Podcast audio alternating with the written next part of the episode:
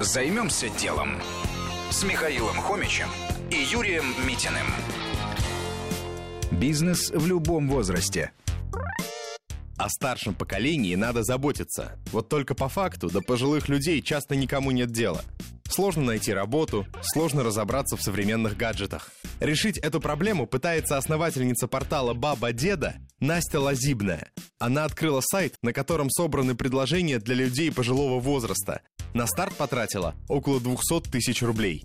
На сайте есть предложения из разных индустрий. Тут и обучение работе на компьютере, и программы страхования, и банковские услуги. Фактически сайт стал сборщиком предложений для пожилых. Зарабатывает Анастасия, беря процент с поставщиков услуг. Компания в основном продвигается через социальные сети. Бывают и пиар-акции.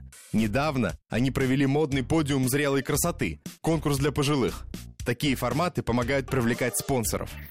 Что было дальше? Популярность стала расти. Некоторые поставщики сами выходили на связь с просьбой разместить их предложения. Настя получила грант от фонда Тимченко. Проект стал социально значимым стартапом 2014 года по версии Высшей школы экономики. Также запустили направление по формированию рынка труда для старшего поколения, которые назвали «Компании для всех возрастов». Сейчас разрабатывается идея «Тестировщик Суперстар», проект по переобучению пожилых специалистов профессиями в IT. Но не все так уж радужно. Бизнес пока не вышел на самоокупаемость. Оборот около 2 миллионов рублей в год. Но это Настю не смущает, ведь социальный предприниматель больше зависим от спонсорской поддержки. Социальные идеи и бизнес сложное, но вполне возможное сочетание.